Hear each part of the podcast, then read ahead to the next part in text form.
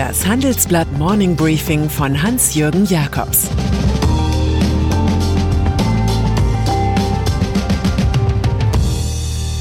Guten Morgen allerseits. Heute ist Dienstag, der 27. Oktober, und das sind unsere Themen heute. März gegen Establishment, Merkel für Lockdown Light und deutscher Saftkrimi in Moskau. März gegen das CDU-Establishment. Natürlich könnten wir mit Corona beginnen, aber lassen Sie uns zur Abwechslung mit ein paar Variationen über den Begriff Establishment starten. Er hat bei den Linken der 1968er Ära eine Schlüsselrolle bei der Feindbestimmung gespielt. Damals war die Kommune 1 beliebt und dazu der Spruch, wer zweimal mit derselben pennt, gehört schon zum Establishment. Heutzutage inszenieren sich die Rechten, vorneweg Donald Trump und die AfD, als Anti-Establishment. Mitten im Kampf um den CDU-Vorsitz gegen Armin Laschet behauptet Kandidat Friedrich Merz jetzt, es gebe beachtliche Teile des Partei-Establishments, die verhindern wollten, dass er Parteivorsitzender werde. Auf Twitter schreibt er, es laufe der letzte Teil der Aktion Merz verhindern in der CDU. Das sei ein Akt gegen die CDU-Basis. Die Verschwörungstheorie des Politikveteranen folgt aus dem Beschluss der CDU, den Wahlparteitag wegen Corona vom 4. Dezember ins nächste Jahr zu verschieben. In der Zeitung Die Welt sagt Merz sogar, ich habe ganz klare, eindeutige Hinweise darauf, dass Armin Laschet die Devise ausgegeben hat, er brauche mehr Zeit, um seine Performance zu verbessern. Für solche Situationen gibt es den Begriff politischer Amoklauf. Hier schießt ein Establishment-Hasser in wilder Wut Gotcha-Farbkugeln aufs Konrad-Adenauer-Haus. Frappierend sind dabei vier Punkte. Erstens. Merz hatte nach jahrelangem Kampf gegen Angela Merkel und die Merkelianer scheinbar inneren Frieden geschlossen. Dieser ist jetzt zerbrochen. Zweitens. Offenbar will Merz seine letzten Chancen im Kampf um die Macht durch Polarisierung sichern, also mit dem Rezept der Populisten.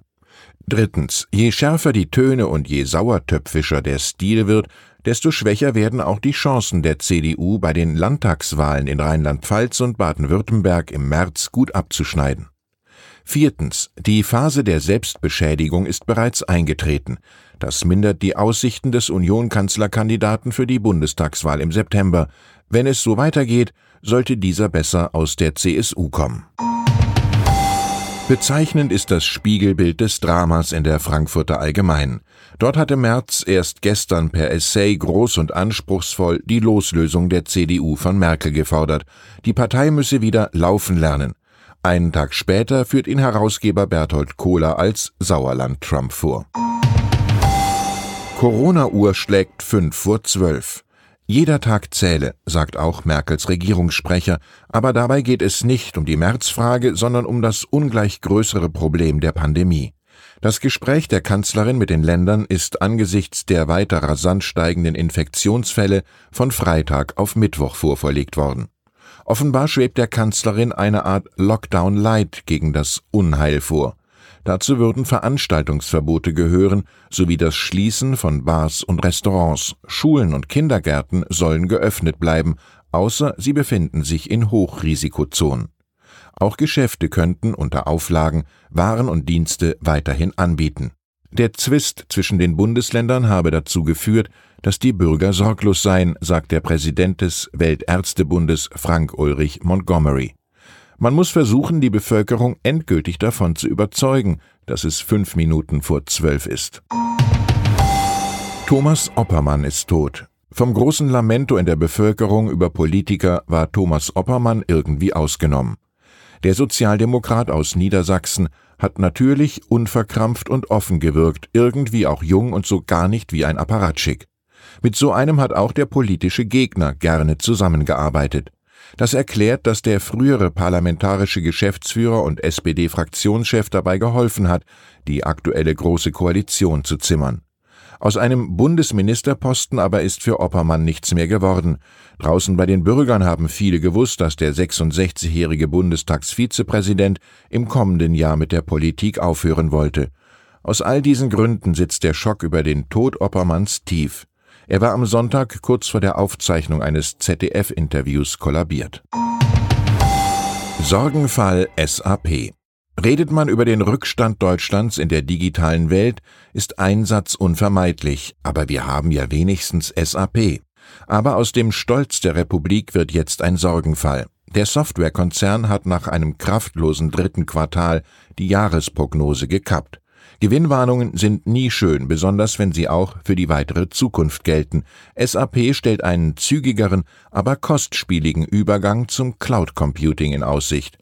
Der Aktienkurs ist gestern in der Spitze um mehr als 20 Prozent zerfallen. Der Börsenwert ist um mehr als 30 Milliarden Euro gesunken.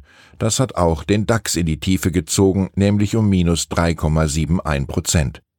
In die allgemeine Betrübtheit hinein sendet CEO Christian Klein im Handelsblatt-Interview Botschaften von Trotz und Trutz. Viele Unternehmen leiden unter der Krise, weil sie Lieferengpässe haben oder die Produktion stockt. All diese Prozesse werden mit SAP-Software betrieben. Die Kunden wünschen nun, schneller in die Cloud zu kommen, sagt Klein. Und weiter, ich will nicht das Wachstumspotenzial in der Zukunft für die kurzfristige Margenoptimierung opfern.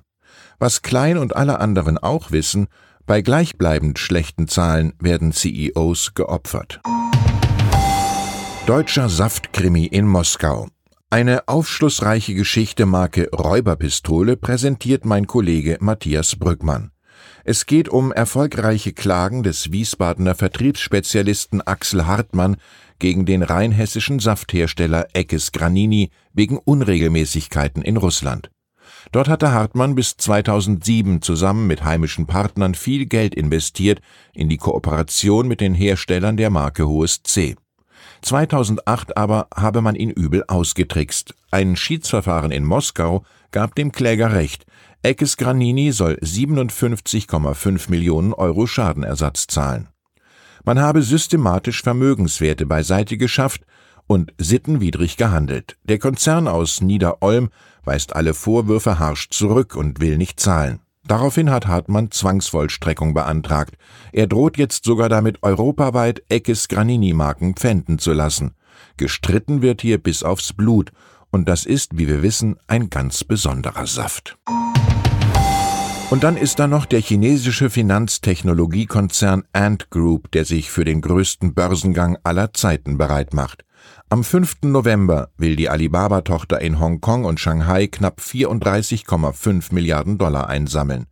An den beiden Schauplätzen werden jeweils 1,67 Milliarden Aktien angeboten. Das dürfte auch der Partei und Staatsführung gefallen, die derzeit in Peking über ihren neuen Fünfjahresplan berät. Vorgesehen ist darin ein doppelter Wirtschaftskreislauf, einen für die strategisch wichtige Inlandsnachfrage und einen für das Auslandsgeschäft. Alibaba und Ant sind erkennbar in beiden Kreisläufen zu Hause. Ich wünsche Ihnen einen erfolgreichen, harmonischen Tag. Es grüßt Sie herzlich Ihr Hans-Jürgen Jakobs.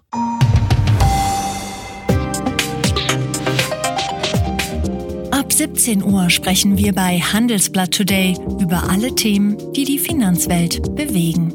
Das kann auch das Thema Nachhaltigkeit sein, das in allen Bereichen unseres Lebens immer wichtiger wird und längst auch in der Finanzwelt angekommen ist.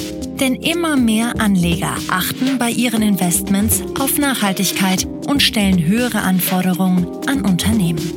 Dieses und andere Themen präsentiert von unserem Initiativpartner, der Hypo Vereinsbank Private Banking.